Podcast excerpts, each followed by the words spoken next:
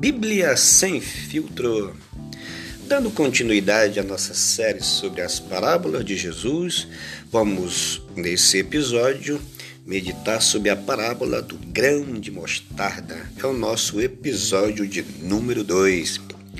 A parábola do grão de mostarda, apesar de ser uma das menores parábolas, é muito popular esse ensinamento de Jesus pode ser encontrado em Mateus capítulo 13, Marcos capítulo 4 e Lucas capítulo 13.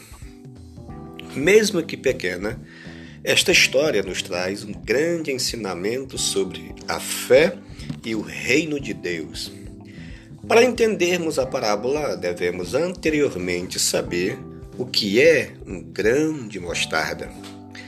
A semente de mostarda é extremamente pequena, tem cerca de um milímetro e meio de diâmetro, mas apesar do seu tamanho, depois de germinada, ela pode alcançar até 3 metros de altura.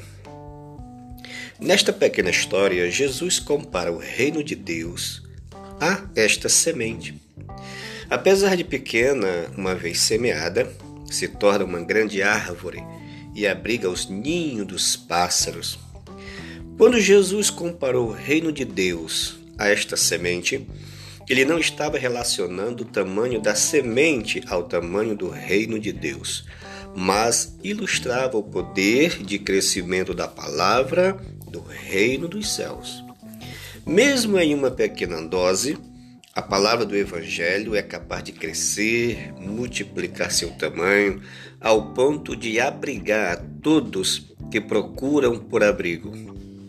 Essa ilustração do reino de Deus, seu poder, crescimento e acolhimento, é uma forma de nós compreendermos como a palavra de Deus ela traz o resultado de uma forma não entendida ao intelecto humano, mas uma verdadeira revelação de Deus nas nossas vidas.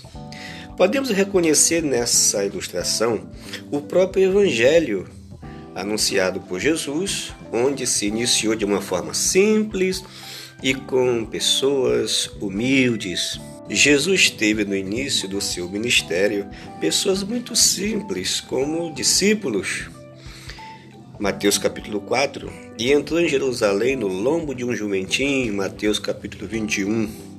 Mas, apesar da simplicidade, o evangelho se espalhou pelos quatro cantos da terra e até hoje gera muitos frutos, filhos e filhas de Deus.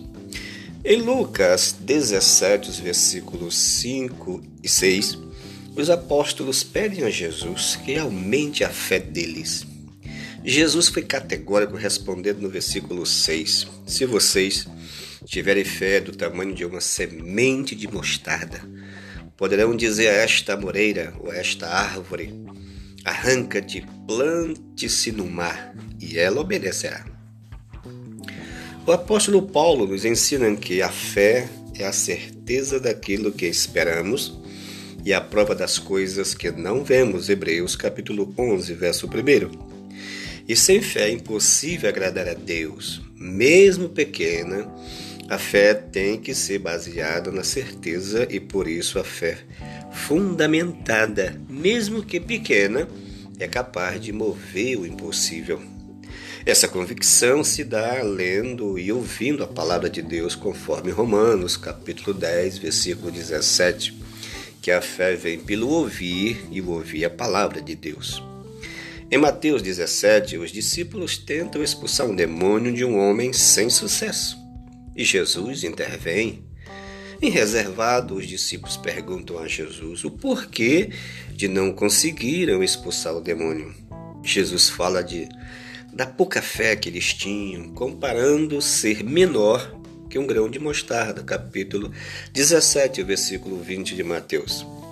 Desta maneira, podemos entender o real poder da fé e sua eficácia.